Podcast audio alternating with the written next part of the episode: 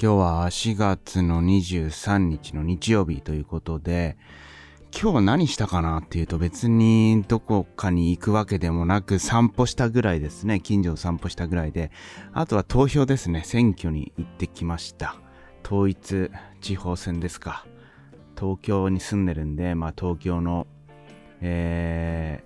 ー、まあ自分の住んでる区の区議になる人たちを選ぶと。自分はまあいろいろ考えがあって言ってるわけですけど、とにかく選挙が始まったら投票に行きましょう投票は絶対必要ですとか言うのもね、ちょっと違う気がするんですよ。だから一概に、例えば今日選挙だから絶対投票に行きましょうとはね、自分は言えないなっていうのがあって、それは、例えば、サッカーのワールドカップがやってるからみんなワールドカップ見ましょうって言ってまあ応援すると。で、応援してサッカーを見て好きになってってくれたら J リーグに足が運ぶようになるかというとさそれはなかなか難しいことであってまあそれを言えばねサッカーとかの方がそのいろいろと動線を引いているのかもしれない。例えばワールドカップってサッカーが人気になってスタジアムに運ん足を運んだらスタジアムではいろんなその楽しいことがありますよっていうのがね提示できるような一つのストーリーとしての流れがあるからそう考えるとねサッカーワールドカップを見てそこからサッカー熱を盛り上げるっていうのはね機能してるのかもしれない。でもそういう意味で政治にそれを置き換えると投票に行きましょうっていうことで投票してもらった。じゃあ果たしてその先に何があるかっていうと特に何もないじゃないですか。投票に行きましょうっていう人がさ何か積極的にそういうことをしてるかといえば別にしてないわけですから。で、さらに政治の場合は、例えば投票に行くようにするために TikTok でバズらせてとか、その TikTok を使ったとかで言うと参政党とかね、かつて、かつてというかまあ、ついこの間の選挙でやっていましたけど、でもその政治ってどうしてもポピュリズムになりがちですから、で、SNS と政治って結構、例えばアメリカのトランプ現象とか、イギリスのね、出来事で EU を離脱しちゃうとかっていうのも考えると一概に投票しましょうっていうのが果たしていいことなのか。じゃあ投票しましょうって言った後に何を見て考えるかっていうとね SNS になりますから。SNS はもう Q アノンとかさいろんな嘘情報がある中でやっぱり自分が面白いって思う人に入れちゃう。でまあ Twitter とか TikTok とかでね面白い。まあもっと言えば都合のいいことを言ってたらこの人だったらっていうことで入れちゃいますもん。それをね、どうするかっていうことも考えずにとにかく投票しましょうっていうのは、このネット社会だからこそ危険っていうのが正しいのかもしれないですね。結構深い難しいテーマそして急に政治のことを語るっていう熱いもっと本当だったらねチンコとか言いたいんですけどチンコとか言えるような展開にならなかったな ならなかったなってならなくていいんだけどで自分はそういう意味でどういう信念を持って投票してるかっていうと自分が投票する基準としてはまず第一優先に考えるのは女性候補者。それをに入れるっていうことをねまず第一のテーマとして行っていますね。やっぱ日本の女性議員の少なさって異常じゃないですか。さらにその女性の、えー、議員以外でも社会的な例えば企業どっかのいろんな企業でも管理職とかそういう立場に立っている女性っていうのは少ないですからそういう意味では自分の中で勝手にね、えー、クォーター制みたいなのを設けて女性の方をちょっと高く評価してそれで選ぶと。って言ってもその中でもこの人ダメだなっていう人がいれば男性を選ぶんですけどだからまず第一優先で女性を選ぶっていうことをしていて、まあ、今回は女性の、ね、人を入れたっていう経緯もあるんで、そういうまあテーマが自分の中ではあるんで、うんそういうテーマのもと、まあ、選挙に行くっていうのはしているなっていう次第ですね。でね、この女性が少ない、女性が活躍できていないってことをね、考えると今回の映画、いや、面白かったけど、果たしてこれでいいのかって思っちゃう内容だったと。で今回見たその映画っていうのはエアっていう作品です。今回はその感想について述べれたらと思います。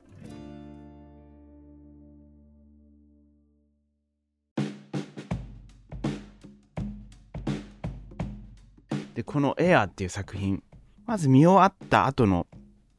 感想で言うともう最高だったとめう。わよかったなと盛り上がりもあるし。うんでもさこれあらすじ的なことを言うと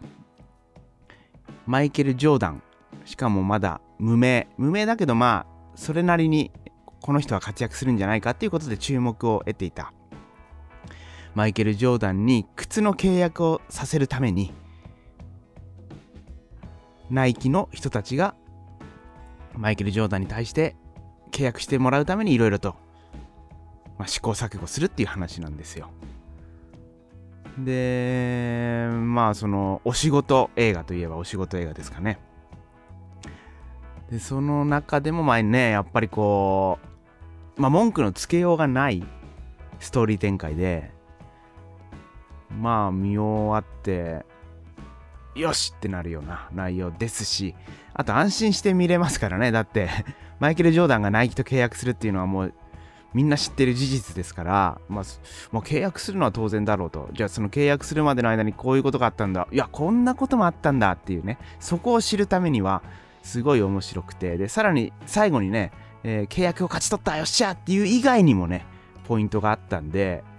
その意味ではね、非常に、えー、契約を勝ち取るのは当たり前だろうって思って見ても楽しめる作品だったし、すごい秀逸なお話でした。っていうのでね、終わってもいいんですよ。もうそれぐらい特に何か変に文句をつけるような部分はなかったと。でも、まあ、この当時のね、話だからしょうがないっていうのはあるかもしんないんですけど、男しか出てこなかったですよね。とにかく男しか出てこない。で、まあ、従業員の中には女性とかいたんですけど、で、さらに男しか出てこないし、特権階級の人たちしか出てこないっていう意味では、非常に、ちょっと、あれ？待てよっていうようなことは感じました。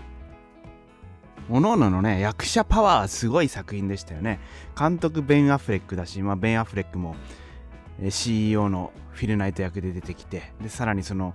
ベン・アフレックのもう親友、もう仕事仲間ですよね、もはや。だってベン・アフレックと、えー、マット・デーモンが作った会社で制作されてますから、このエアっていう作品は。で、その、まあ、2人、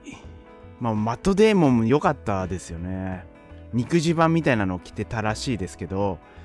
もう中年おっさんの役ですごいいい俳優だなって改めて感じましたし、あと、あの、クリス・タッカーですよ。これね、懐かしかった。お前まだ生きてたのかって思いましたもん。ラッシュアワーとかさ、あの時の、あの、ジャッキー・チェンの相棒としてはもう最高でしたよね。うん。おしゃべり黒人のもう代表格というか。で今回もそのおしゃべり黒人としてすごいねもうハマり役。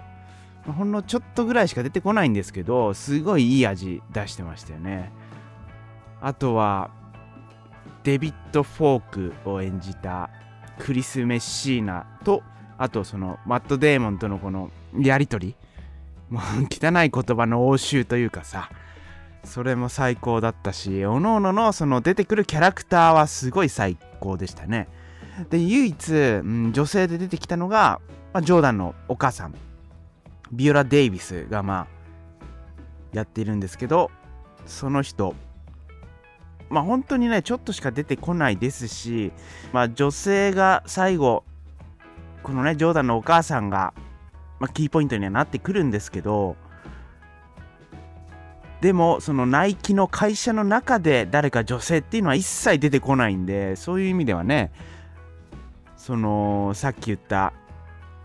それってどうなのって思っちゃう節はあったんですけどでもこの当時のナイキの会社だからやっぱり女性はそんな活躍できてなかったんじゃないかなってことをね考えれば、まあ、しょうがないとは言えますけど。でもそう考えるとあの